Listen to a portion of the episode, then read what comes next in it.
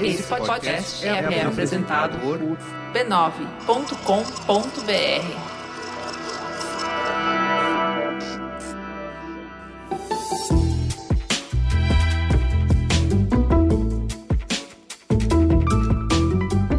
Mamileiros e mamiletes, bem-vindos ao nosso exercício semanal para refletir e fazer sentido das polêmicas que nos cercam, com respeito e empatia. Eu sou a Cris Bartz.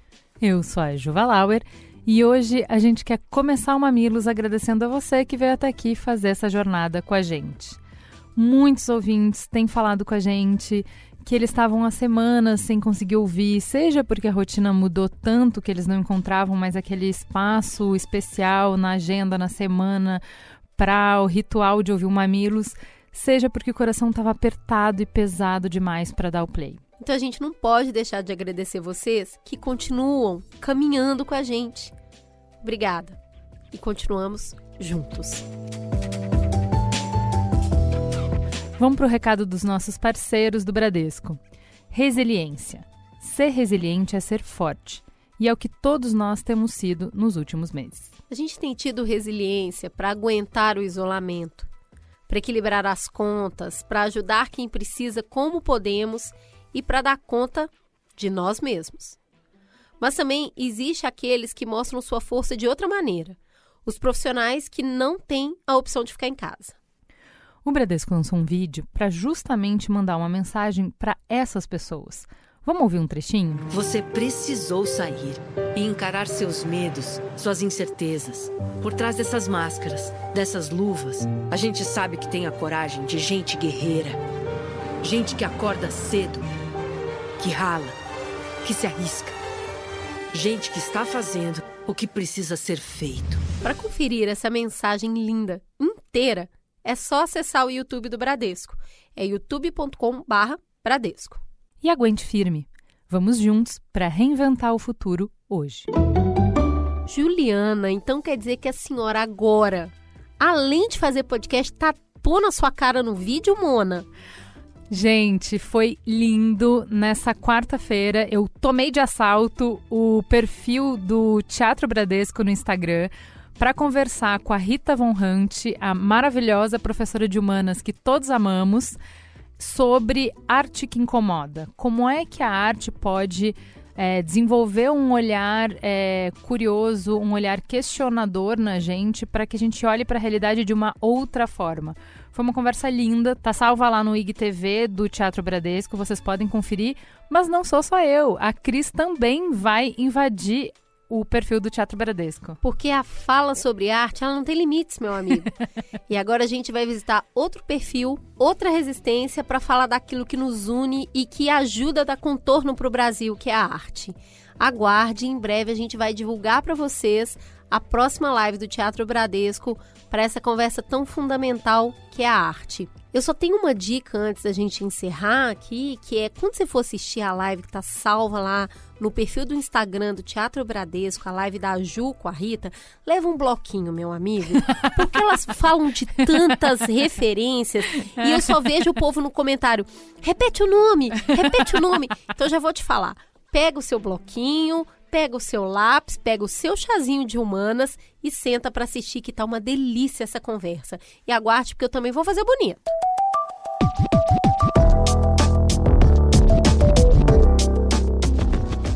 Para a coluna do Perifa Connection. Chegou aquele momento da galera do Perifa Connection conversar com a gente. Hoje é dia do Wesley Teixeira, o morador da Baixada Fluminense que é do Movimento Negros Evangélicos e integra o pré-vestibular Mais Nós e também o Movimento Negro Unificado. Hoje o Wesley dá o pontapé inicial para a nossa discussão sobre resistência. Ele vai mostrar o abandono do Estado nas periferias. E ele exemplifica isso na ausência de políticas públicas efetivas de combate ao Covid-19 e também no estado de exceção que mata, tortura e sequestra jovens negros. Wesley vai nos propor uma pergunta incômoda: Como esse povo sobreviveu durante 500 anos de violência? Vem nos ensinar, Wesley. A chegada do Covid-19 veio mostrando problemas que já existiam de desigualdade, fome, crescimento do desemprego, pessoas morando em poucos cômodos com muita gente, gente que nem casa tem, regiões onde se falta água. Tudo isso deveria ser garantido pelo Estado. Mas quem foi às ruas buscar a sobrevivência do nosso povo foram os ativistas de favela, entregando cestas básicas, entregando kits de higiene e orientações para as pessoas ficarem em casa e lavarem suas mãos. Mas, infelizmente, a pandemia cresceu. A pandemia cresceu e as políticas de assistência pelo Estado não chegaram, muito menos a de saúde. A orientação para ir ao médico só quando sentir falta de ar, esse momento já é tarde demais. O certo seria ter o acompanhamento da doença desde os primeiros sintomas, com acesso ao médico e ao tratamento dos sintomas. Mas o Estado não garantiu isso. Pelo contrário, o Estado vem operando uma política de morte de negros e periféricos. Nós vimos que foram 13 mortos no Alemão. Tiroteio e morte em Acari tiroteio e morte durante entrega de cestas básicas na cidade de Deus. A mesma coisa acontecendo na Providência. O último caso nós vimos acontecer a invasão de uma casa, o assassinato de João Pedro dentro de casa e o sequestro do seu corpo por um helicóptero. Isso mostra o racismo do nosso país que não nos deixa respirar. Isso mostra um Estado que vem nos matando e a gente dando um recado: pare de nos matar. Porque se foram nas nossas casas nos matar, nós tivemos que ir às ruas. Foi isso que fizemos no ato no dia 31 de maio. Um dia histórico marcado pelo recado: nossas vidas importam, vidas negras importam. Esse recado que ecoa do Brasil aos Estados Unidos. Um recado diaspórico dizendo que nós merecemos viver, que nós vamos viver e que nós vamos sobreviver. Isso é sobre resistência, é sobre um povo que nós deveríamos estar nos perguntando como esse povo sobreviveu com a ausência do Estado nos últimos 500 anos. Esse povo desenvolveu experiências, conhecimentos de resistência que nos trouxeram e fizeram passar pela escravidão, pela ditadura. Mesmo na democracia, um estado de exceção se manteve com tortura e morte nas periferias. Esse estado de exceção só se amplia no Brasil, cada vez mais com grupos da violência chegando às camadas mais altas do poder político.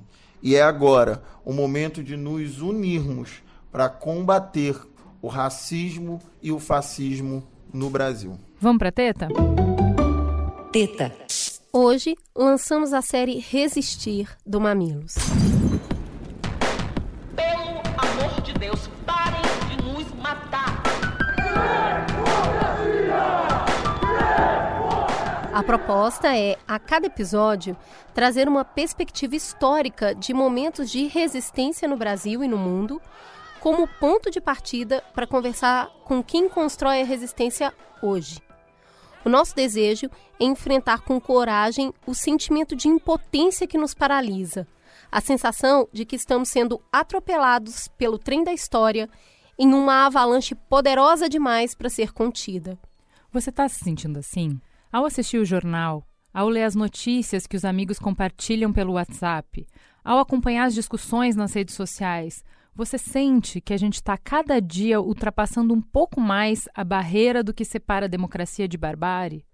De que o tecido frágil de diálogos e símbolos que costura interesses e vivências diferentes em um povo está se esgarçando ao ponto da ruptura?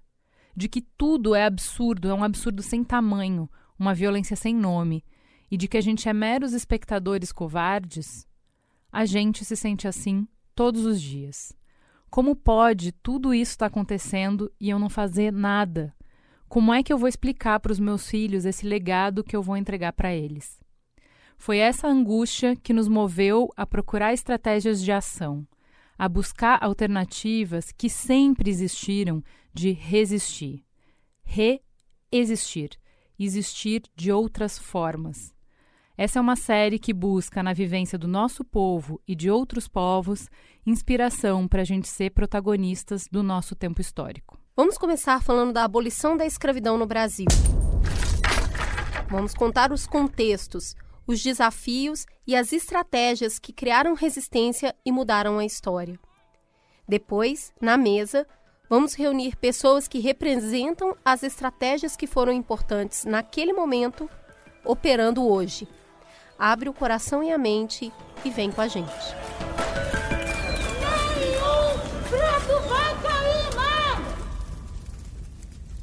Há 132 anos, em 13 de maio de 1888, a Lei Áurea foi assinada no Brasil.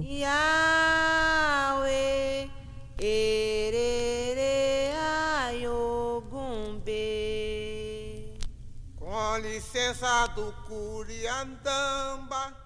A escravidão se tornava proibida e os negros que ainda viviam sobre esse regime deveriam ser libertados. Quando essa passagem nos é contada, Provavelmente vem à nossa mente a figura da princesa Isabel, ou ainda alguma cena das cerca de 15 novelas que já foram feitas abordando o tema. Aí tinham lá os abolicionistas brancos jogando seus chapéus para cima em comemoração ao fim da escravidão. Negociações e pressão internacional também são amplamente apresentados como os elementos que levaram à abolição da escravatura. O que vemos debatido com menos frequência e intensidade é qual foi o papel dos negros nesse processo. Como eles resistiram por mais de três séculos. Ter acesso a essas informações não é muito fácil, como nos contou a historiadora mestranda em Ciências Humanas e Sociais pela UFABC, Suzane Jardim. Quando a gente vai falar de história do nosso país, a gente está falando de, de, uma história dos vencedores, né? Quem registrou as histórias foram instituições, foram senhores. Então a gente tem uma grande dificuldade de conseguir chegar na voz dos vencidos, né? Das pessoas que foram oprimidas, que sofreram durante a nossa história como um todo. Mas mesmo assim, isso é possível. Eu sempre gosto de, de, ressaltar que a possibilidade existe, sejam nos registros criminais, nas cartas denunciando, sejam nas reclamações dos senhores, nas atas dessas instituições. Principalmente nesse período pós-1850, existiram no Brasil diversas formas de resistência: fugas coletivas ou individuais, revoltas contra feitores e seus senhores, que poderia ou não conter inclusive o assassinato desses a recusa em trabalhar, a execução do trabalho de forma inadequada, a criação de quilombos, a manutenção da cultura africana por meio de idiomas, músicas, roupas e cabelos, associações abolicionistas negras e até o suicídio. A gente elegeu três movimentos para dar destaque. Vamos começar pelos quilombos, que eram os redutos onde negros que fugiam encontravam abrigo. Essas comunidades se formaram em diferentes lugares do país, mas eram bem diferentes entre si, até porque foram desenvolvidas por diferentes culturas africanas. O que é quilombo, então? A historiadora Maria Beatriz do Nascimento resume bem quando diz: O quilombo é um avanço, é produzir um momento de paz. Quilombo é um guerreiro quando precisa ser guerreiro, e também é o recuo se a luta não é necessária. É uma sapiência, é uma sabedoria a continuidade da vida, o ato de criar um momento feliz, mesmo quando o inimigo é poderoso e mesmo quando ele quer matar você. Quilombo é a resistência, uma possibilidade nos dias de destruição. Quem nos fala mais sobre essa multiplicidade é a doutora em História pela Unicamp, Marileia de Almeida. Para a existência dos quilombos, ele não resistia, qualquer um deles, sem que se constituísse ao seu entorno uma rede uma rede de apoios. O Quilombo do Iguaçu é um emblemático, porque no período da corte, quem que fornecia madeira para a corte, Rio de Janeiro, vinha desse quilombo. Todo mundo sabia, todo mundo sabia. Então, quer dizer, era uma coisa legal, mas essa rede de fornecimento de madeira vinha do quilombo do Iguaçu. Eu estou contando essa história, mas tem inúmeras para dizer o seguinte: os quilombos, mesmo no período colonial e imperial, eles foram diversos, múltiplos, com diferentes formas de organização. a, a, a, transformação de zumbi do Quilombo dos Palmares como um símbolo de luta, como imagem, acho que aí tem coisas diferentes. Uma coisa é a história, os documentos, e outra coisa são os símbolos que a gente usa, né? os símbolos de luta. Talvez tenha criou essa imagem de Quilombo como um espaço isolado dos negros, refúgio dos negros isolados, espaço de, de enfrentamento guerreiro e bélico. Então haviam uh, muitas formas de, de resistência. Pequenino, muriquinho pequenino, parente de que samba na cacunda. 300 anos de escravidão contados através da perspectiva do vencedor podem construir a narrativa de um povo manso, que se conformou diante do esmagador desequilíbrio entre as forças que se enfrentaram. Por isso, tão importante a gente falar sobre as revoltas. Ainda que tivessem contra si todo o aparato do governo, todo o aparato militar, toda a tecnologia, toda a comunicação, os negros libertos e escravizados organizaram inúmeras revoltas. Pedimos para a historiadora Suzane Jardim nos contar um pouco da revolta do Malês, ocorrida em Salvador, na Bahia, em 1835. Ela mostrou uma face da organização negra que os senhores não percebiam que era possível. Foram pessoas escravizadas que eram letradas, que falavam um idioma que esses senhores não dominavam, que elas tinham uma crença religiosa, eram muçulmanas, e se organizaram em torno disso. Elas escreviam cartas, elas se comunicavam sabe? Então foi um plano extremamente bem detalhado, bem formulado, que assustou demais quando ele foi descoberto. Isso gerou um medo no Brasil similar ao medo que foi levantado após a revolta do Haiti, porque mostrou que essas pessoas negras elas tinham é, método, elas não eram tão ignorantes quanto se acreditava, né? Quanto o sistema racista ele queria que acreditassem.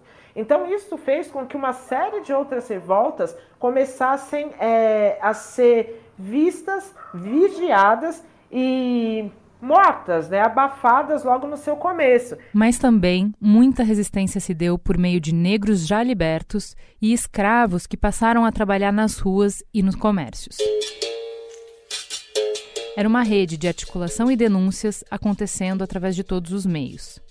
Para entender mais o cenário dessa época, a gente conversou com a professora e pesquisadora do Departamento de História da UNB, Ana Flávia Magalhães Pinto.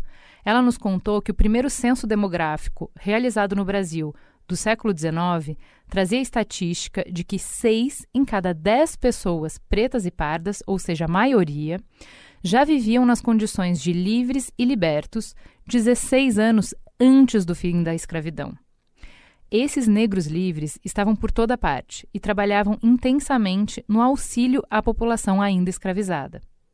A imprensa negra no Brasil, por exemplo, começou a atuar em 1830, realizando diversas denúncias. Ela conclui: o desequilíbrio de forças era bem marcado, mas o aprendizado adquirido por essas pessoas nesse período me parece fundamental para darmos cada vez mais materialidade à máxima de que nossos passos vêm de longe. A historiadora Suzane Jardim volta para nos contar sobre algumas dessas figuras e suas atuações.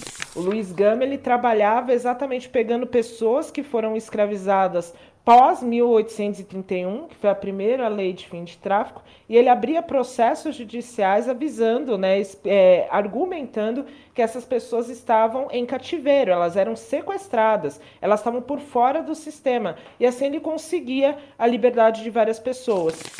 Eu acho que o maior exemplo é o José do Patrocínio. José do Patrocínio ele ficou famoso na nossa história por ter beijado a mão de Princesa Isabel no dia da abolição. Então era como se ele fosse o Uncle Tom, né? Tipo aquele negro vendido e tudo mais. Mas na verdade, durante o processo abolicionista, ele foi um dos que mais angariou fundos para as associações. Ele fazia bailes e tudo mais porque ele transitava nesses espaços. Ele tinha interesses monarquistas, conversava com a coroa sim, mas mesmo assim ele fazia essa ligação com outros movimentos. Mas esse processo de se ligar a outros movimentos foi apagado pela história. Então a gente tem ele como um grande traidor, como alguém que não tinha uma consciência racial e apaga esse lugar dele de transitar entre os dois espaços. André Rebouças foi um grande engenheiro aqui em São Paulo. Ele foi responsável por várias obras. Hoje em dia a gente tem nomes de avenidas, né, em homenagem ao André Rebouças. Ele era de fato esse cara letrado, estudado, que tinha uma entrada e era ferozmente abolicionista. Ele foi extremamente influente no seu discurso público, no tentar mostrar essa dor. Então ele foi uma potência enorme. Tem uma história que eu acho apaixonante, que é a da Adelina Charuteira, que é uma mulher negra que vendia charutos nas ruas de São Luís do Maranhão e ela ficava ali nas ruas, sabe? Simplesmente isso. E por estar nas ruas, ela sabia o posicionamento da polícia, do prefeito, tudo mais. Então ela passava informação pro pessoal das associações abolicionistas para eles formularem ah, os esquemas para ajudar na fuga de escravos sabe? Então ela fazia todo esse processo, ela era uma espiã abolicionista, sem um sobrenome, ainda numa situação de escrava de ganho. Talvez ao ouvir alguns desses nomes, você tenha se surpreendido com a informação que eles eram negros. Por isso, pedimos que a professora Ana Flávia voltasse para que rezasse outros nomes que foram fundamentais nesse processo de resistência. Ode, Padre Nosso com Ave Maria. Falar sobre esses homens e mulheres negras que fizeram resistência à escravidão e ao preconceito de cor, é uma espécie de reza. Uma reza que chama por Luísa Maim, que chama por Luiz Gama, que chama Claudina Fortunato Sampaio, que chama por Machado de Assis, que chama Maria Zeferina, que chama José do Patrocínio, que chama Lapinha, que convoca José Ferreira de Menezes, que anuncia Alta de Souza, que convida Vicente de Souza e que conclama Chiquinha Gonzaga e todas e todos aqueles que versaram e cantaram pela liberdade e pela justiça a nossa gente, não só no século XIX, mas ao longo do século XX, chegando ao século XXI.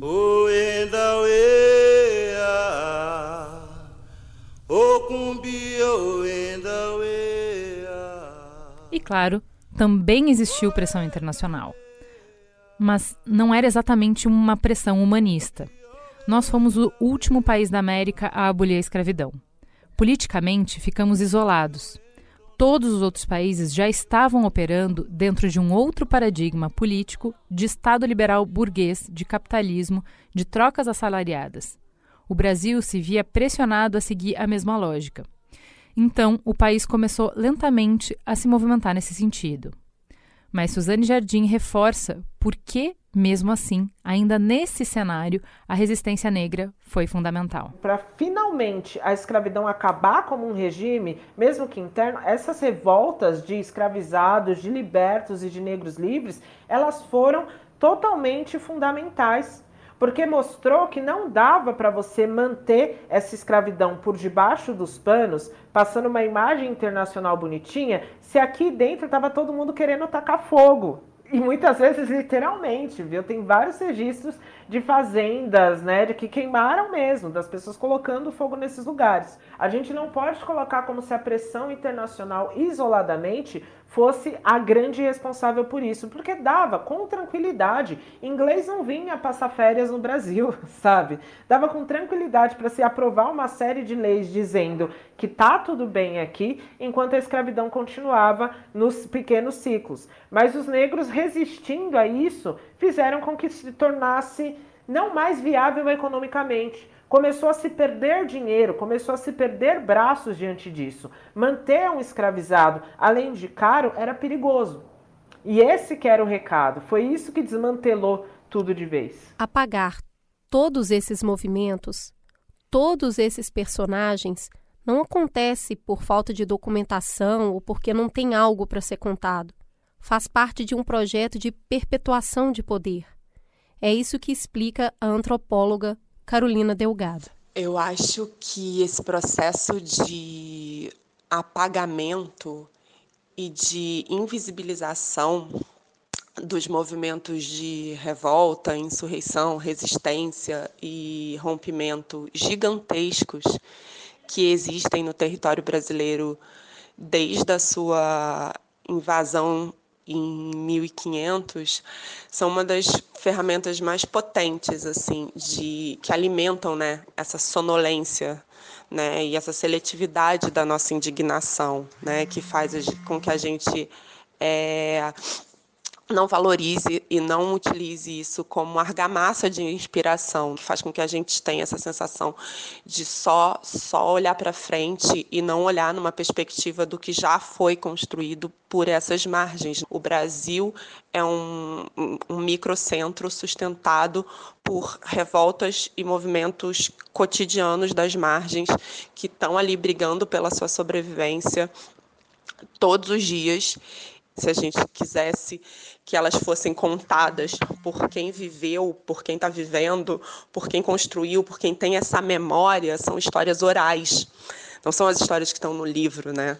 São de uma outra tradição. Mas quando a gente pensa o quanto a gente desconhece, por exemplo, de um movimento gigantesco, que é uma coisa, uma das coisas mais, uma das coisas mais enormes mesmo, que já foi feita em nome dos direitos humanos, que começa em 1835 na província do, Grão, do Grão-Pará, que é a cabanagem.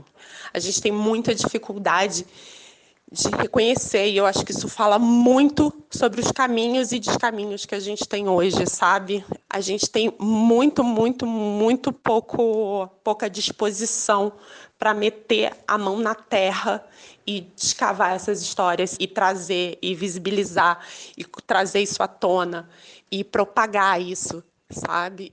É, eu acho que esse seria um caminho, arar esse solo e visibilizar essas histórias. A historiadora Suzane Jardim volta para refletir sobre o que a gente deve aprender com toda essa história de resistência negra. A lição principal que a gente aprende é que não existe uma articulação mestre. Todos os movimentos eles são bem-vindos, todos os movimentos de ação que pautem mudanças de fato, todos os movimentos que quebram um pouco a lógica. Há as manifestações pacíficas, as manifestações não pacíficas, há os discursos simbólicos que vão pautar representatividade, vão pautar lugar na mídia, as pessoas que trabalham educação em escolas, sabe, em outros lugares. A resistência ela tem múltiplas faces e as coisas realmente mudam quando todo mundo tiver articulado em torno dessa resistência. Quando a gente conseguir é, isolar quem promove o terror, quem promove o medo nos dias de hoje. Quando se olhar para todos os lados e ver que não há mais caminho, que economicamente, politicamente, simbolicamente a resistência está tomando conta, é aí, quem sabe,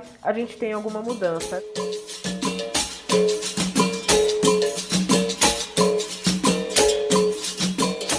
Então, diante de tudo isso, a gente compõe a nossa mesa com duas mulheres gigantes na resistência, a gente vai começar é, perguntando. Aniele Franco, fala pra gente quem é você na fila do pão. Obrigada, gente, pelo convite. Primeiro, eu quero agradecer por estar aqui com vocês. Bom, quem é a Aniele Franco na fila do pão, né? A Aniele é uma professora de inglês, literatura e português, formada pela Universidade Estadual do Rio de Janeiro. É também jornalista de formação pela Universidade North Carolina, nos Estados Unidos, fiz faculdade, fiz mestrado lá, moro 12 anos, jogadora de vôlei, mãe da Maria, esperando a Eloá, e agora à frente do Instituto Marielle Franco desde 2019. Seja muito, muito bem-vinda. É um prazer te receber aqui no Mamilos. Obrigada. E para completar nossa mesa, temos Cecília Oliveira. Seja muito bem-vinda. Conta pra gente quem é você na noite. Olá, Obrigada pelo convite para a gente discutir esse assunto que está na pauta por aí, né? Mais uma vez, de novo, novamente. Mas é isso, sempre necessário. É, eu sou Cecília Oliveira, sou jornalista, é, especialista em criminalidade e segurança pública e política de drogas e armamentos, assunto que está pouco na pauta principalmente depois de 2019. Eu também desenvolvi a plataforma Fogo Cruzado para que a gente conseguisse mapear a violência armada é, em grandes centros urbanos. Hoje a gente está disponível aqui no Rio de Janeiro e também na região metropolitana do Recife. E agora, como se eu não tivesse mais nada para fazer da vida, se tivesse pouco, Eu entrei na vida onde vocês estão, garotas, que é a vida dos podcasts. Então agora eu sou podcaster também no Nós da Imprensa, que faz uma crítica ao jornalismo. Muito bem. Aniele, quem andou pelas ruas da Alemanha no ano passado, em julho, mês do orgulho gay, viu vários cartazes com a imagem da Marielle Franco, da sua irmã. O rosto dela, com as cores do arco-íris, estava lá por todos os lados e tinha um texto Marche e Proteste com Orgulho. Esse post ele foi feito pela Anistia Internacional Alemã, que escolheu a Marielle, juntamente com outras três ativistas LGBT, como uma das homenageadas dentro da campanha Coragem Precisa de Proteção. Mas não foi só na Alemanha que a Marielle foi lembrada. A imagem e a história da vereadora que foi assassinada em 2018, ela tem rodado o mundo inteiro. Em setembro, teve a inauguração do parque com o seu nome em Paris. Em Portugal, a Câmara de Lisboa aprovou por unanimidade o projeto para dar seu nome a uma rua. A Marielle, ela saiu do Brasil. Ela ganhou o mundo.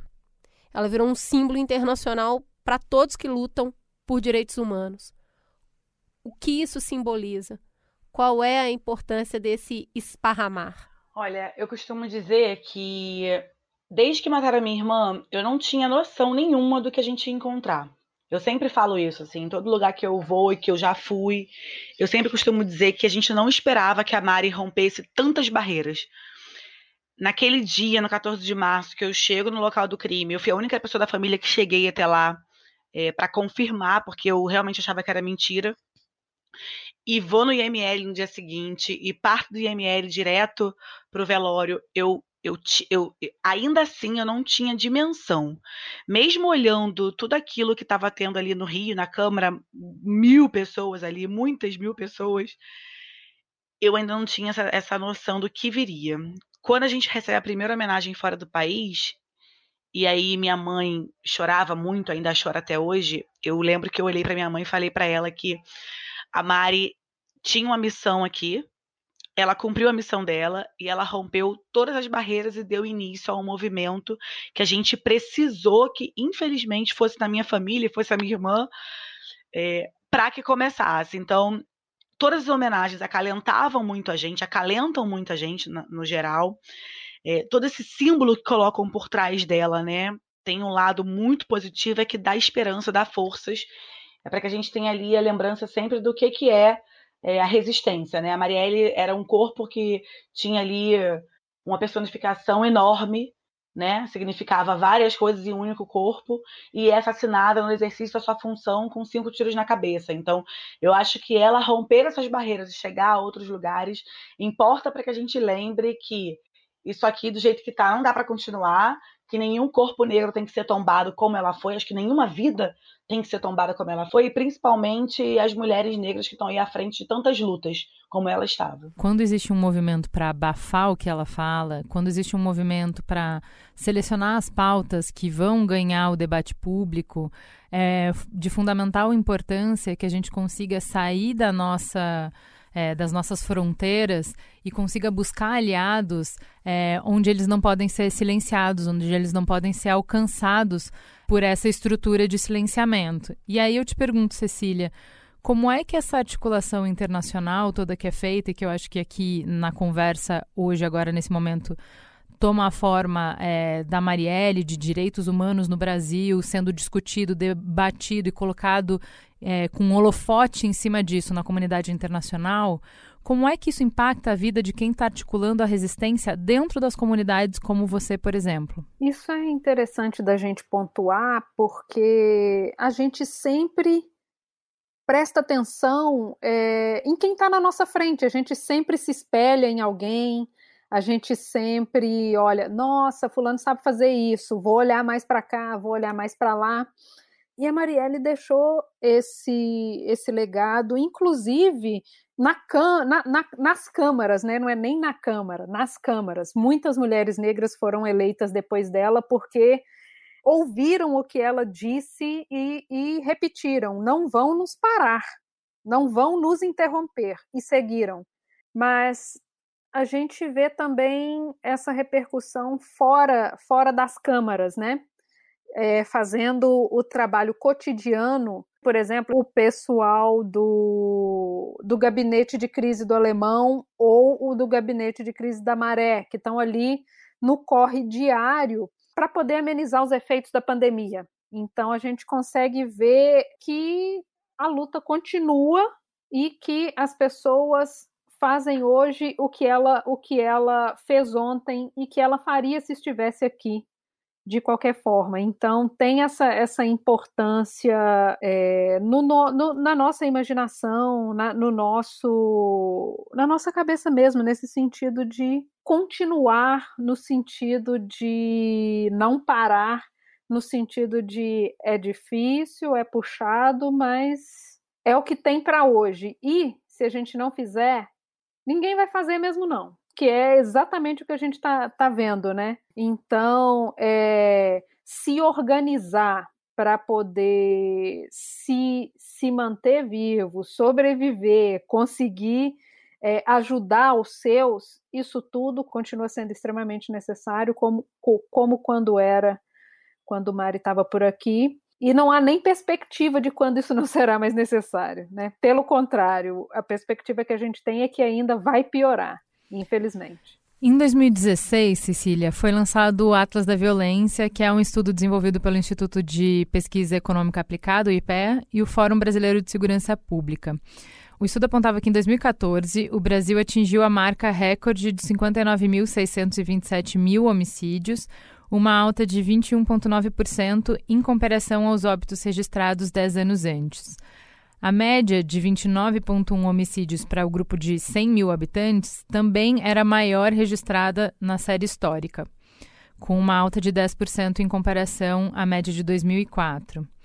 A pesquisa também falava que jovens negros e com baixa escolaridade eram as principais vítimas e que no mundo, é, enquanto os homicídios representam 10% de todas as mortes, em números absolutos, o Brasil lidera a lista por tipo de crime. Esse ano foi o ano que você criou o Fogo Cruzado. Fala um pouquinho sobre essa iniciativa, de como ela surgiu e como ela é parte hoje da resistência ao genocídio do povo negro. A ideia do Fogo Cruzado, ela nasceu ali em 2015. Ela nasceu exatamente numa, numa época em que a gente estava esperando chegar as Olimpíadas, né? A gente tinha saído da Copa do Mundo, esperando chegar as Olimpíadas, e eu lembro de ver a capa do jornal Voz das Comunidades que circulava no alemão, e eles falavam que o complexo do alemão estava há 100 dias sob tiroteio. E isso não era pauta dos grandes jornais. Isso não era pauta em TV, isso não era pauta em jornais de grande circulação, mas quem estava ali sabia. Eu pensei nessa época em começar a contar isso na mão, porque assim, você está no Facebook, você está no Twitter e a sua própria rede fala: Nossa, fiquei preso num, num tiroteio ali, estava é, passando na Avenida Brasil, passei, meu ônibus foi atingido, ou então eu estava no centro, teve um corre-corre, rolou um assalto ali, rolou um tiroteio. Então, assim, isso é o, é o cotidiano das pessoas. Então, eu vi as pessoas fazendo esses comentários com frequência e comecei a contar numa planilha. E só as pessoas do meu ciclo, eu vendo, obviamente, só a minha bolha, eu estava vendo ali oito, nove tiroteios por dia. E claro, sabia que não estava vendo tudo, porque estou mapeando ali só meus colegas. E então, na época, eu conversei com uma amiga que estava trabalhando no, na campanha Jovem Negro Vivo da Anistia e que tinha exatamente essa meta de ficar de olho nas violações é, de direito em tem, dentro dos grandes jogos, né? E aí ela, a gente trocou essa ideia, a gente trocou mesmas ideias, até que eu fui ali amadurecendo o que poderia ser até que isso se tornou a ideia do fogo cruzado, porque a gente tinha a ideia de que a gente não quer pôr um bloco na rua que seja uma ideia só de sugar a informação das pessoas.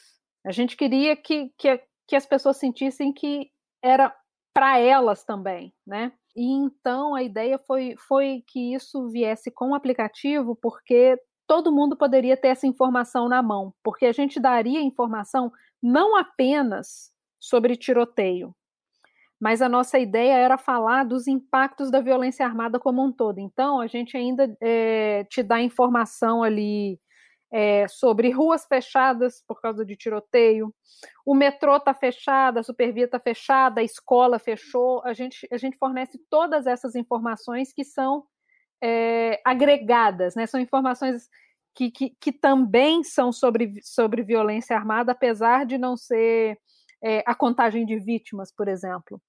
Então, a gente recebe essa informação, a gente monitora operações policiais, invasões por facções, para que a gente consiga ir repassando essa informação em tempo real. É, no Rio, a gente começou em, é, um mês antes das Olimpíadas, porque o nosso objetivo era, quando começar as Olimpíadas, a gente já vai ter na mão um mês de dados para poder dizer que o Rio não é uma cidade maravilhosa.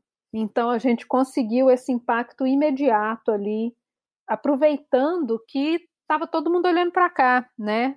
Imprensa internacional, estava todo mundo de olho aqui, então a gente conseguiu dizer que não estava boa a coisa não e que ia piorar sim, que foi o que de fato aconteceu, né? Cecília, como você entende esse movimento, essa iniciativa como uma iniciativa de resistência? Por que que isso importa?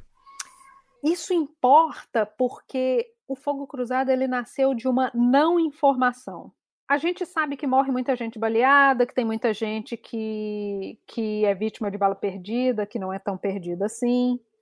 É, mas a gente não a gente não tinha como mensurar o, o quão violento é o nosso cotidiano. Então, hoje, eu posso te dizer que a gente tem é, uma média de, de 26 tiroteios por dia. E você só tem essa informação porque o fogo cruzado existe.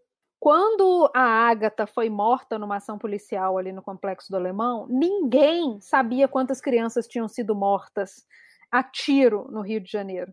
E só souberam porque o fogo cruzado tem essa contabilidade. A gente sabia que a Ágata não era primeira, não era segunda, nem terceira, nem quarta, nem quinta, nem sexta, nem sétima. Já tinham 20 crianças. Então, assim, é, é, é, sempre muito mais do que a gente imagina. E é sempre muito bom fortalecer a importância do dado, porque a gente foge do que pode ser percepção e vai para o que é fato.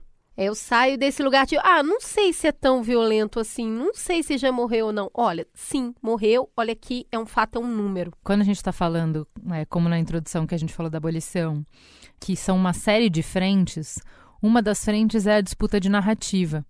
Então, para mobilizar as pessoas, para que alguma coisa mude, você precisa mostrar o problema.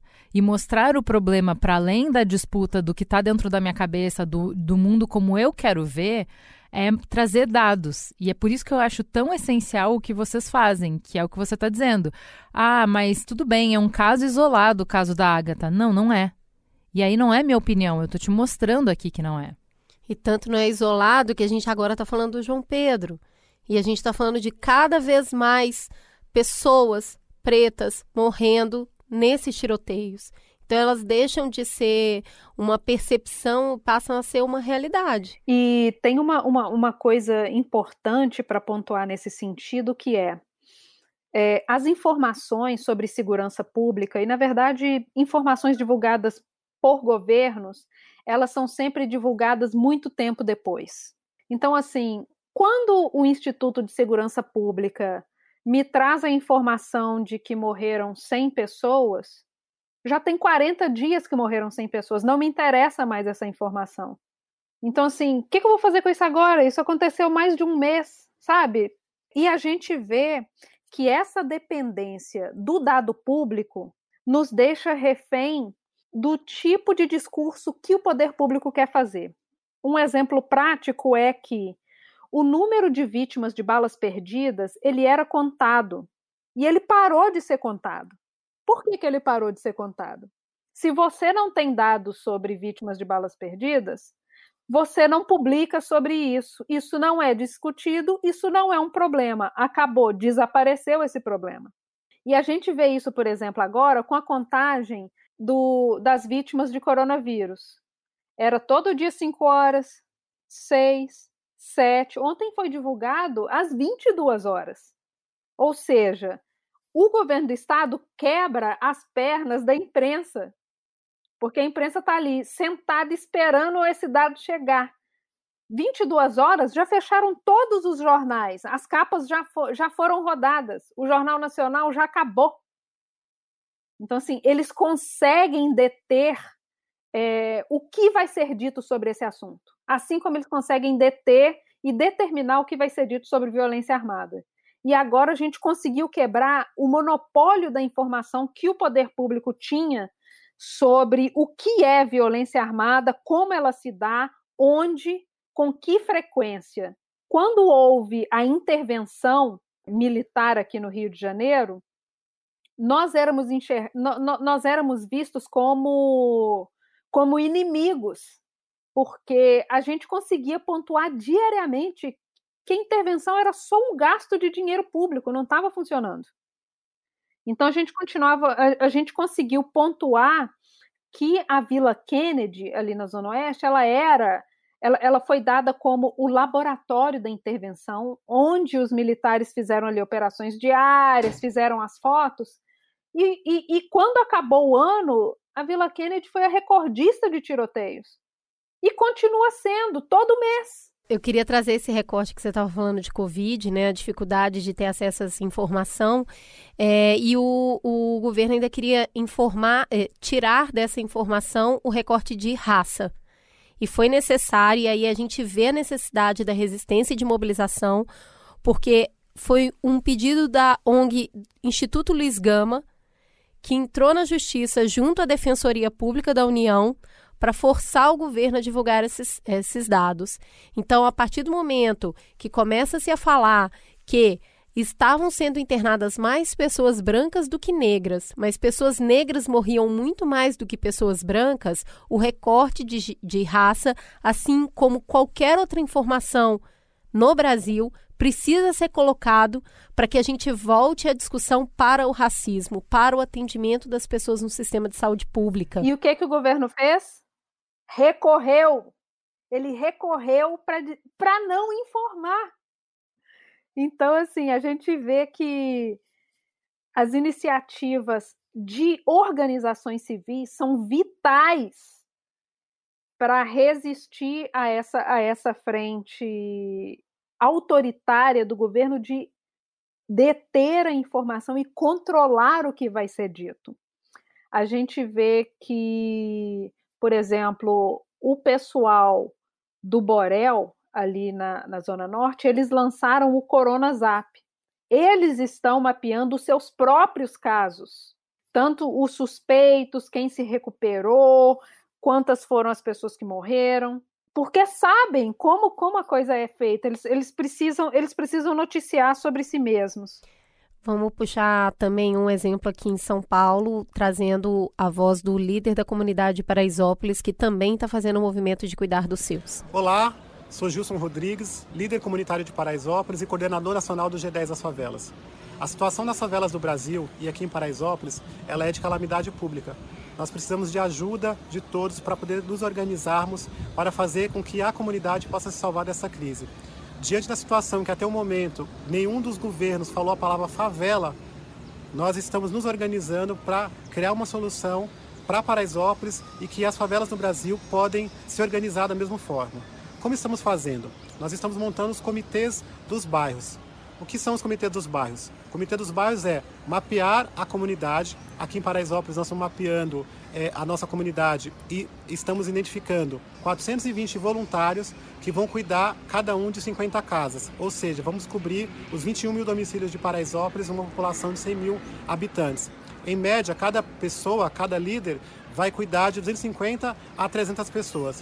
Esse líder nós estamos dando o nome de presidente de rua. O presidente da rua tem a responsabilidade de ajudar no processo de conscientização dessas 50 casas. Também é de responsabilidade do líder da rua, do presidente da rua, é, ajudar na entrega das doações, ajudar na entrega de mantimentos, de material de higiene, de tudo que for necessário para que essa família possa se permanecer em casa.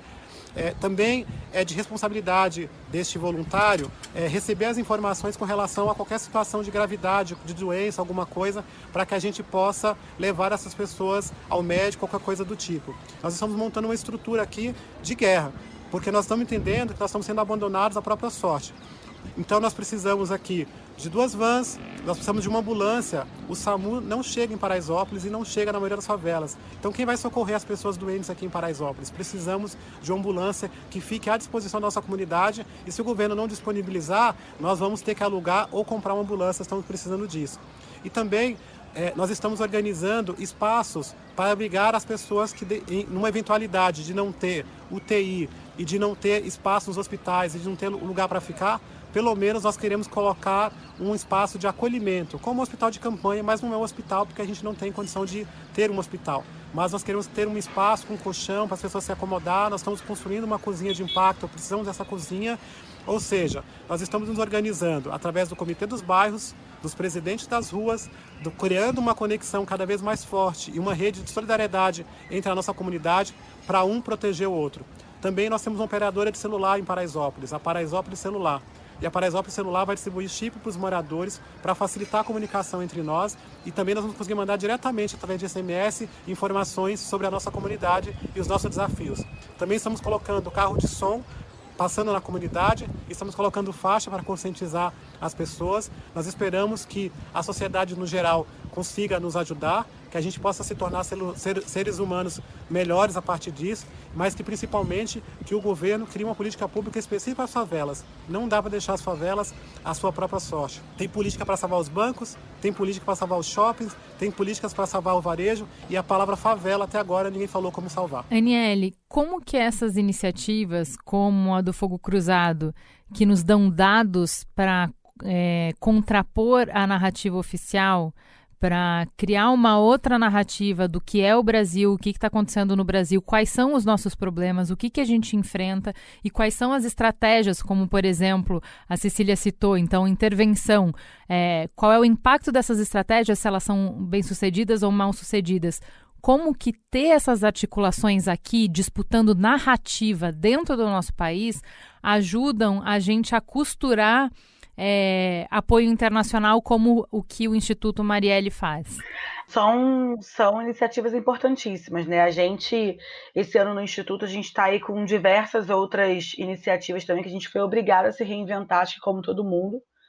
O primeiro, a primeira grande iniciativa que nós fizemos, logo assim, ainda em março, foi o Mapa Corona nas Periferias, que está inclusive no nosso site, né, institutomarielefranco.org, que é um mapa que eu achei incrivelmente fantástico fico muito feliz de estar participando, que a gente hoje já tem mais 550 mil acessos nesse mapa e a gente já tem mais de 228. Até ontem tínhamos 228 pontos. E que pontos são esses, né? São pontos para as pessoas que querem doar e para as pessoas que também precisam de doação. Então a pessoa entra no nosso site, cadastra alguma iniciativa. A gente tem diversas iniciativas, seja ela o que você imaginar de atendimento psicológico até material de higiene, água, enfim, álcool em gel. Então a gente lança o mapa Corona nas Periferias e logo depois a gente lança também o Agora é a Hora, junto com Crioula. O mapa é, nas Periferias foi lançado junto com Favela em Pauta, e quando vem o Agora é a Hora, é um pouco a pegar o gancho também aqui do que ela disse, porque as mulheres não estavam conseguindo receber auxílio emergencial.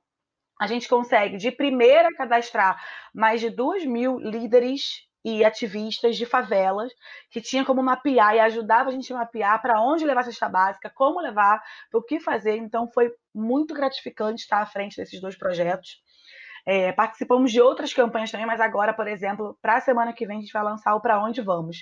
E aí o Para Onde Vamos é um relatório que vai sair feito só com mulheres negras ativistas, vai pensar essa nova lógica, né? O que vem agora, como que as mulheres negras estão se reinventando, como que elas estão à frente de diversas também iniciativas como gente.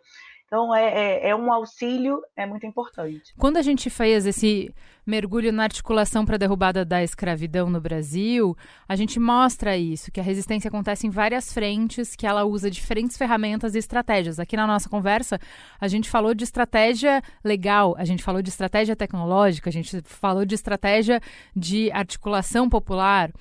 É, como é que vocês veem é, que o combate ao autoritarismo e ao genocídio do povo negro está articulado no Brasil hoje? Que frentes que a gente tem, que estratégias a gente tem, quem são os protagonistas?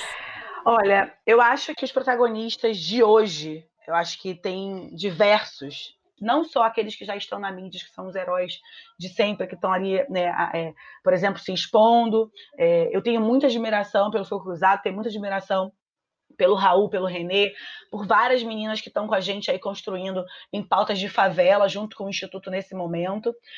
Mas eu ainda acho que a gente ainda tem que vir ainda mais unido do que estamos, sabe?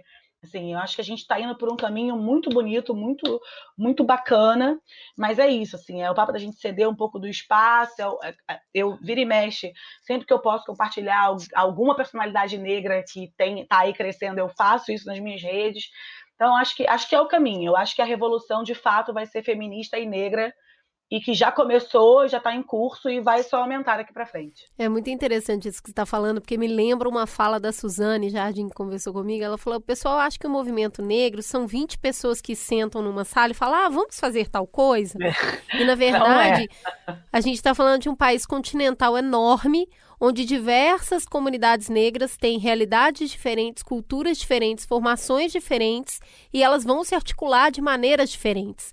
Então, eu acho muito interessante a gente é, tentar perceber que, assim como no tempo onde foram necessárias diversas mobilizações em diferentes espaços do Brasil para minar o regime escravocrata, a gente continua precisando de diversos movimentos em diversos lugares para continuar minando o regime escravocrata. Porque a gente pode dizer que existe um paralelo muito grande quando a gente fala de negros morrendo escravizados é, em senzalas, presos dentro de um lugar do qual eles não poderiam sair e quando a gente fala de uma criança de 14 anos morta dentro da casa dela, de um lugar onde ela não poderia sair. A gente tem muitas iniciativas sendo feitas, muitas, assim, muitas mesmo. É, é, é difícil nomear, até para não ser injusto com um, com um ou com outro. Mas, por exemplo, eu, como jornalista, conheço coletivos de jornalistas negros que debatem isso e que, e que criam estratégias para poder pautar assuntos que são importantes para a comunidade negra, para a construção de uma sociedade mais menos injusta, menos desigual. Então, eu acho que as pessoas elas podem procurar dentro da sua dentro das suas áreas de atuação, tipo, você é cineasta e quer saber o que está acontecendo, você pode procurar que existe um coletivo de, de cineasta negro. Você pode ter certeza. E existe é, pessoas negras debatendo sobre economia, sobre filosofia, sobre medicina. Então, assim, tá dentro da sua área, pode dar uma pesquisadinha aí, porque existe. E o modo assim de, de fortalecer essas iniciativas é você pode procurar por elas, você pode financiar essas iniciativas. Todo dia tem alguém precisando de alguma coisa em algum lugar. Então, assim, eu sempre dou dica de quem está precisando do que e como você pode colaborar. Então, essa, essa semana é, tuitei sobre o padeiro lá da Rocinha que queria abrir uma, uma, uma padaria, pra, porque ele está ali ajudando está fazendo doação de pão diariamente. Ele bateu, bateu a meta. Então é isso assim, todo dia vai aparecer isso. O negócio é, você precisa parar de seguir pessoas que são iguais a você. Porque para isso você tem espelho. Vai buscar coisas que, que não são assim dentro do estrito do que você faz da sua vida inclusive para saber que tem pessoas fazendo outras coisas da vida, tem gente trabalhando com quilombolas, tem gente trabalhando com biologia, tem gente trabalhando com medicina, tem outras coisas acontecendo além da sua bolha. Muito bom, Aniele. Você quer fechar falando um pouco sobre a importância dessas mobilizações negras para fazer frente ao genocídio do povo negro? Eu acho que a gente está vivendo um momento que é tão, tão assustador que qualquer iniciativa do movimento negro que aconteça nesse momento, eu costumo dizer que ela é não só imprescindível, mas também ela tem pressa, né? A gente tem pressa para viver, a gente tem pressa para se manter viva, a gente tem pressa para poder falar e ser escutada, a gente tem pressa para poder chegar a lugares que muitas vezes é, a gente não tem acesso, como eu já disse aqui. Eu acho que cada iniciativa, seja ela ali num coletivo de escola dentro da Rocinha ou aqui na Maré, ou seja, né, o, o Instituto Marielle Franco ou o Favela em Pauta, são importantes. assim. Eu acho que agora é o momento que a gente está vivendo de que chegou, já passou da hora, na verdade, do movimento negro ser ouvido, ter o seu protagonismo, né, ter acesso e combater junto esse genocídio. A gente não aguenta mais ser morto, a gente não aguenta mais acordar, abrir o jornal com alguma criança com tiro na cabeça, com algum jovem que foi confundido, né, com suspeito, com alguém que morre aí asfixiado. Então, é, é, agora, né? A urgência da gente é agora e cada um, cada frente tem seu papel, cada líder tem seu papel, mas só junto a gente vai conseguir mudar e pautar as diferenças que a gente necessita nesse momento. Ótimo, eu queria agradecer muito a presença de vocês, trazer esses dois movimentos aqui para a mesa para mostrar que o povo negro continua resistindo, a, passando agora essa mais essa prova, né? Eu acho que nunca foi fácil, mas tem tempos que são mais difíceis. Eu acredito que esse é um deles.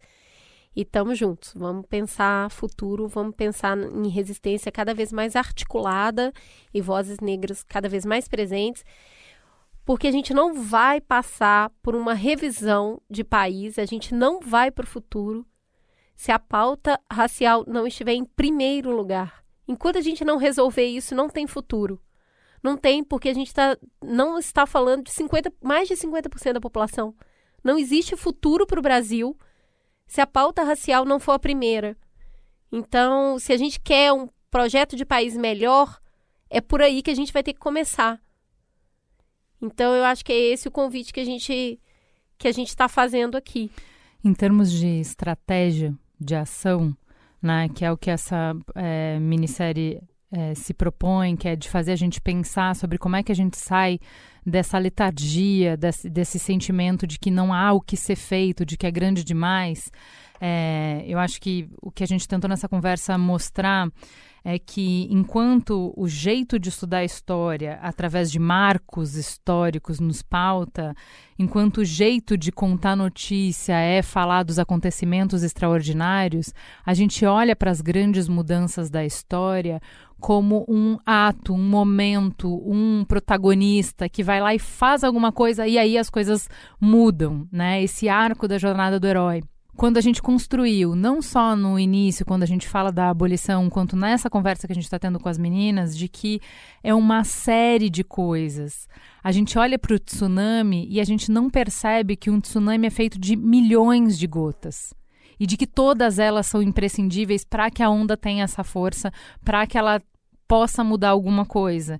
É, então, é, eu queria encerrar com a, com a frase do Vitor Hugo de que Nada é tão potente, tão forte, tão avassalador quanto uma ideia cujo tempo chegou. A gente não vai construir uma ideia cujo tempo chegou através de uma ação. A gente vai construir através de várias estratégias, de todos nós atuando em alguma frente. Pode ser no trabalho de formiguinha, de mitigar o sofrimento agora, de entregar a cesta. Pode ser na frente legal, batalhando para construir entraves para que o governo não consiga fazer, é, colocar em prática é, as ações que ele tenta.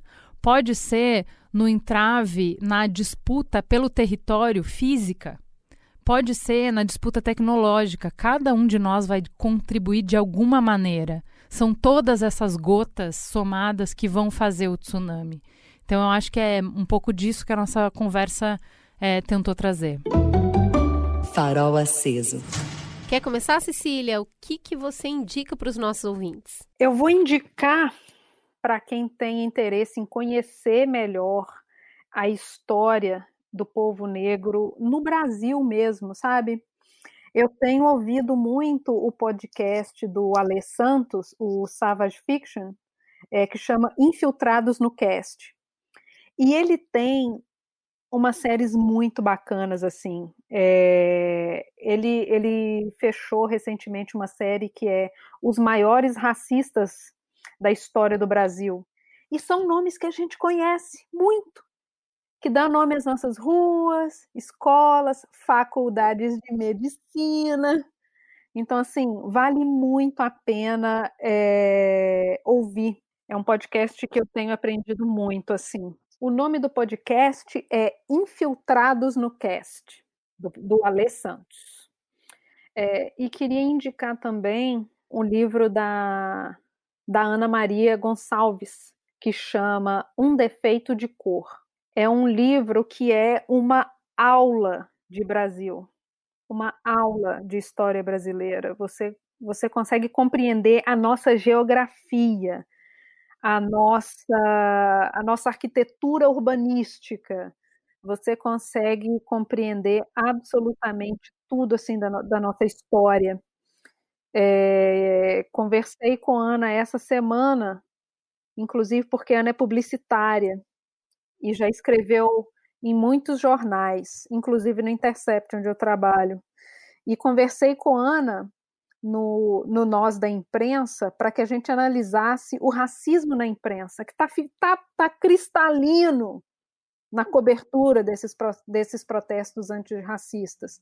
Então, vou deixar essas duas dicas aí, para a gente compreender melhor sobre o nosso cotidiano. E você, Aniele, o que, que você tem para indicar? Bom, eu vou indicar o podcast da Flávia Oliveira e da Bela Reis, o Angu de Grilo, que muitas vezes eu tô ali fazendo minhas coisas e tô escutando, gosto muito das meninas, trazendo sempre assuntos muito atuais.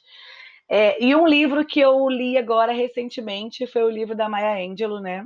É, Carta à Minha Filha, que é uma coletânea de diversas cartas que ela escrevia. Então eu acho que é, eu lancei há pouco tempo Cartas para Marielle, então me identifiquei muito com o livro. Indico, são palavras de uma mulher negra muito potente que eu acho que traz um acalanto para o nosso momento atual. E você, Cris? Eu quero dividir um presente lindo que eu e a Tata ganhamos essa semana. A editora Galera mandou pra gente um livro chamado uh, Amor de Cabelo. Esse livro é um desdobramento, na verdade, ele, ele sai do curta-metragem que ganhou o Oscar de melhor curta desse ano e vai para o livro. E é sobre a história de, da Azuri, que é uma menininha muito fofa. E ela acorda um dia o cabelo dela tá uma bagunça. E, e é um dia especial. A gente não sabe por que, que esse dia é especial, mas sabe que é um dia especial. E ela pede a ajuda do pai dela para arrumar esse cabelo. É lindo o livro porque raramente você vê um, um homem, um pai, cuidando do cabelo da filha. É, todos é uma família negra e é muito bonitinha a forma como. A ilustração é tão linda, gente. Eu tô tão encantada com o livro. E a Moss também entrou na jogada e começou a ler e fica toda hora falando: cadê o papai arrumando o cabelo da menina? A Azuri é uma personagemzinha que dá vontade de ter bonequinhas dela, de tão fofa que ela é. O livro é lindo, a Tatá ficou apaixonada, todo mundo lá em casa ficou. E eu vou te falar, é tão difícil a gente ver famílias negras em situação positiva.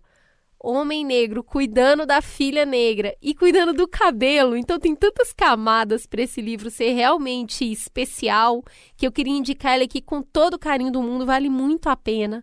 O nome do livro é Amor de Cabelo e ele é encantador e ainda veio com um pentezinho de madeira, sabe? É uma graça, eu amei, eu indico muito. Tá aí uma coisa para fazer a gente sorrir.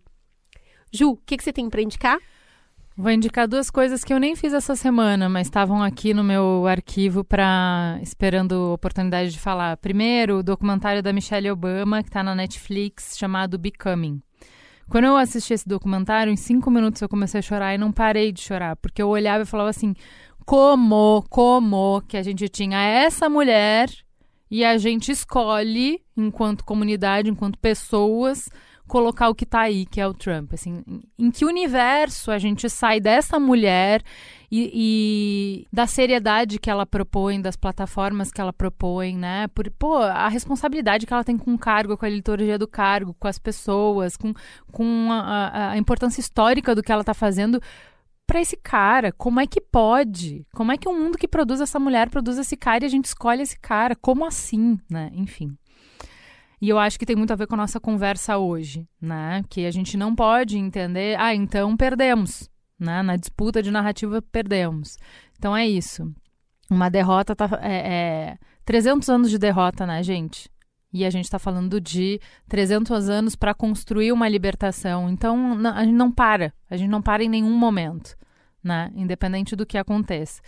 E aí, dentro dessa narrativa que a gente construiu aqui, de que é tem muitas redes para se resistir. Eu assisti o The Crown na terceira temporada, eu também demorei para assistir porque eu tava esperando o Merigo e tal, aí eu desisti de esperar por ele. Um... Pressão minha, uma pressão internacional. Exato. É, e eu queria destacar um episódio, né? Essa temporada ela conta uma tentativa de golpe. Que, spoiler, não vai acontecer. E não vai acontecer por quê? Porque tem estrutura ali, entendeu? Porque tem essa rede. Então não é uma só rede, tem que ter uma série de redes, mas quando você vê é, a piada que a gente tem contado muito no Brasil, as instituições estão funcionando. Quando você vê a instituição de fato funcionar, você entende uh, o, o que é uma é uma articulação que hoje não está transparente para a gente, mas independente se ela é, é, suficiente ou não, se ela é eficiente ou não, está acontecendo. A gente não está vendo, mas é, é, não é porque o movimento está avançando que ele não está é, recebendo resistência, entende? Então tem é, resistências institucionais que estão acontecendo nesse momento. E eu achei sensacional uh, ver desenhado ali na ficção é, como é isso. Então, quando a gente, a gente, fica falando o tempo inteiro, ah, é mais golpe, então vai ter golpe, ele vai fazer golpe na ficção ela mostra assim, tá bom, o desejo sempre vai existir, sempre vai ser interessante tomar tudo. O conquistador vence tudo. O que, que você tem que de fato vencer para você conseguir ter tudo? Então ali tá muito bem desenhado, eu acho interessante assistir. O nome do episódio é Golpe, né? O episódio 7, é. se não me engano. É muito bom, cara, para assim, essa simplificação que fica na nossa cabeça, né, de que, pô, você já tá na cadeira, é só tomar e dizer que bom, agora é meu. Não é exatamente assim. O que, que você tem que fazer se você quiser e como isso é difícil, né? É, o grau de dificuldade é maior ou menor dependendo do, do país e do contexto, mas enfim, é, é legal ver a complexidade que tem nisso. É isso, então, temos um programa muito obrigada, garotas. Foi um prazer falar com vocês. Obrigada pelo trabalho que vocês estão desenvolvendo. Continu continuem, por favor, façam isso por nós, pelo nosso futuro. Obrigada, gente. Foi um prazer estar com vocês aqui também. Obrigada, gente. Obrigada pelo convite. Muito bom aí é, fazer par com a Aniele. A gente nunca se vê, agora que a gente não vai ver mesmo. É verdade. Não consegue ver nem online. Muito obrigada. Cris, agora a gente vai falar de Cambly. Bora fazer o que então? Vamos chamar a Bia. Ah, não mesmo. Dessa vez eu que fui lá na Cambly de novo. Jura? Sim, aquela outra experiência que eu tive foi ótima para treinar a conversação e eu tirei 15 minutinhos agora para falar com a professora Grace, dos Estados Unidos, sobre esse monte de tensões que a gente está vivendo no mundo. A Grace, hum, entendi. Foi praticamente gravar o Mamilos em inglês, então, foi isso? É isso. Onde eu tô, tá rolando Mamilos. Olha que legal essa reflexão da Grace. Seeing what's happening, seeing what's going on, it's it's been pretty upsetting for me. Ver o que está acontecendo tem sido bem difícil para mim, porque eu tenho três filhos e, claro, eu e meu marido ensinamos a eles algumas coisas. Então, para eles, pensamento crítico é uma coisa familiar. E também pensar nas coisas antes de reagir. Minha família, minha mãe, eles viveram na época dos bebedouros para brancos e negros. Tiveram que sentar atrás nos ônibus, tiveram que pegar os piores empregos. Mas eles perseveraram. Mas, gente, que legal, isso é tão humano, né? Você está conversando com uma pessoa de verdade. Na Cambly, além de aprender inglês, você entra em contato com essas vozes, com essas culturas, com essas pessoas. Dá para trocar muito mais do que informação, é conhecimento. É muito lindo isso, é muito importante. E tudo isso na hora que você quiser, por quanto tempo puder. Dá até para marcar seus professores preferidos para sempre ter aula com eles. E quem é mamileiro já sabe. Tem um link na descrição do episódio para uma aula grátis no Cambly.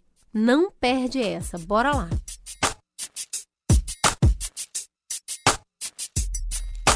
E acabou de estrear a nova temporada do Código Aberto aqui no B9. Nesse primeiro episódio, a gente tem com a gente a incrível Maria Ângela de Jesus, diretora de conteúdo da Netflix. E não vai pensando que é papo de empresa, que é coisa chata, que tem que ser um mega empresário para ouvir, para se interessar por esses assuntos. É uma conversa linda e está mediada pelo nosso querido Carlos Merigo. Ela está falando sobre a trajetória, sobre as andanças dela na vida. Ela é uma mulher negra que tem um cargo de liderança numa empresa que todo mundo, ainda mais na pandemia, está se relacionando. Vem ouvir um pedacinho. Eu achei que era importante me colocar como uma executiva negra. Eu acho que a gente cria espelhos, a gente cria modelos. Ó, oh, não quero dar spoiler em nada, mas já separa um lencinho porque talvez você precise. Você vai ouvir essa conversa franca e com profissionais influentes no mercado no códigoaberto.b9.com.br. Solta o play. Vamos pro Fala que eu discuto. Fala que te escuto. Hoje a gente vai falar do Mamilos da semana passada sobre o Dia da África, mas também sobre a estreia da nossa minissérie Nosso Sangue. No Twitter, você nos segue no mamilospod, como fez a Vitória Machado, que falou: Cheguei para escutar e aprender com figuras enormes da Terra-mãe, acanhada por eu conhecer pouco sobre a África mas saí engrandecida com tanto conhecimento e com um sentimento de afago no coração pela esperança de uma poeta e de um sonhador. Obrigada por isso, mamilos. A Roberta Clícia disse: Que coisa mais linda o José Agualusa nos lembrando de quem somos. Terra de Gil e Caetano. E a Elino Zoalo confirmando: Não somos só o horror, somos para além disso e muito melhor que essa minoria fascista. Obrigada por nos fazer enxergar que ainda é possível vencer esse caos. O Flávio Campos disse: depois de um sentimento de desesperança sem igual desde 2018, Cris e Ju me fizeram arrepiar e acreditar no amanhã em uma mensagem da África e perceber que não é uma mensagem que vem de fora, é o que tem de mais interior na gente. Rude Henrique disse: Esse episódio do Mamilos foi um mix de sentimentos. Quem não foi impactada pelas falas de Eliana ou não chorou com o discurso de Água Lusa sobre o Brasil está morto por dentro. E falando sobre nosso Não, você sabe uma coisa? Eu quero até. Oh, a gente tá cheio de conteúdo. Eu vou até aproveitar aqui para falar para vocês ouvirem no nosso. Ficou salvo no nosso perfil do Instagram do Mamilos, o Sextou, que foi a conversa que eu tive com o Emicida na sexta-feira passada. E aí, no início da live, fui eu chamar as pessoas para assistir esse episódio, ouvi esse episódio do Africa Day e eu me emocionei de novo só de chamar as pessoas. Foi nesse nível. A Maria Vitória Couto falou sobre o episódio de Nosso Sangue. Meninas, atentem-se e encantem-se com o seu ciclo. Através dele, conhecemos mais a gente. Obrigada, Mamilos, por levantar essa bola. Arrasaram. A Rebeca Ribeiro. Não deveria ser um ato feminista saber como seu corpo funciona. Mamilos falando de assuntos polêmicos, sempre com muita sabedoria, serenidade e clareza. Um arraso. Rebeca, você ouviu a live com o Emicida, né? Eu senti aqui nessa escalada. A Luara Raidar disse: Terminei o primeiro episódio do Nosso Sangue e nunca tinha parado para pensar quão tabu é esse assunto. Caramba! Simplesmente incrível. Incrível como vocês colocam o assunto em pauta de uma forma leve e gostosa de ouvir. No Instagram, você vai nos encontrar como mamilospod. Toda semana tem um monte de post legal para você interagir e conhecer um pouco mais sobre o trabalho que a gente está fazendo. E, novamente, toda sexta-feira às 18 horas tem o Sextou, uma conversa nossa com um amigo para você ver do buraquinho da fechadura. Assim como fez a Caroline Punk, impressionada com como meus sentimentos estão sendo explorados semana a semana nesse Mamilos. Eu estava numa profunda tristeza semana passada, não sabia explicar o porquê. Afinal, nada tinha mudado na minha vida quarenteneira. Mas como eu amo uma introspecção, já fui logo tentando me entender e percebi que a minha falta de sonhar e de admirar utopias, desde sempre, estava fazendo esse momento pandêmico esgotar o que me servia de fonte de excitação e esperança, como viagens, socialização com os amigos, explorar novos horizontes. O Mamilos me trouxe a esperança de novo, a responsabilidade e o sentimento de pertencimento – e, acima de tudo, me trouxe a importância do ler e do sonhar como primordiais nesses dias sombrios da nossa política. Obrigada, convidados. Obrigada, Ju e Cris. Amo. A Camila Della Posa disse: A professora de língua portuguesa aqui se emocionou muito com um dos episódios mais completos do Mamilos. Que aula linda de leitura, escrita, literatura e de história de Moçambique, Angola e Brasil, com altas doses de esperança. Muito obrigada, Mamilos. E a gente recebeu um inbox da Renata Maria dizendo: Ju, eu me emocionei muito com o episódio do Dia da África, me fez resgatar um texto lindo do Ernesto Neto para a exposição que ele fez no ano passado na Pinacoteca. Pode servir de inspiração a vocês. Somos filhos de três continentes, mas só sabemos de um, só nos ensinam um, só valorizamos um. E assim ficamos capengas, ficamos fracos. O Diogo Dots disse: A fala do Agualusa sobre o otimismo, sobre a força da África que está no Brasil, foi tão forte, parecia falar com o punho cerrado. Parece que ecoava aqui no silêncio ensurdecedor dos fones de ouvido, um eco interrompido pelo choro da Cris, por um arrepio que parece ter manifestado essa força da terra-mãe abafada aqui no nosso ser. O fascismo não pode vencer. Parabéns pelo episódio, gurias, Cris e Ju. Temos um programa, Juliana Valauer? Temos um programa que só é possível graças à apresentação de Ju Valauer e Cris Bartz, coordenação geral de Carlos Merigo, Ju Valauer e Cris Bartz, produção Beatriz Fioroto, apoio à pauta e pesquisa Jaqueline Costa, nossa maravilhosa tigra, edição de Alexandre Potashev, com trilha de Andy Lopes, identidade visual Bárbara Seward, coordenação digital AG Barros, Pedro Estraza, Lucas De Brito e Iago Vinícius. Atendimento e comercialização, Raquel Casmala, Camila Maza e Thelma Zenaro. Mamilos. Jornalismo de peito aberto.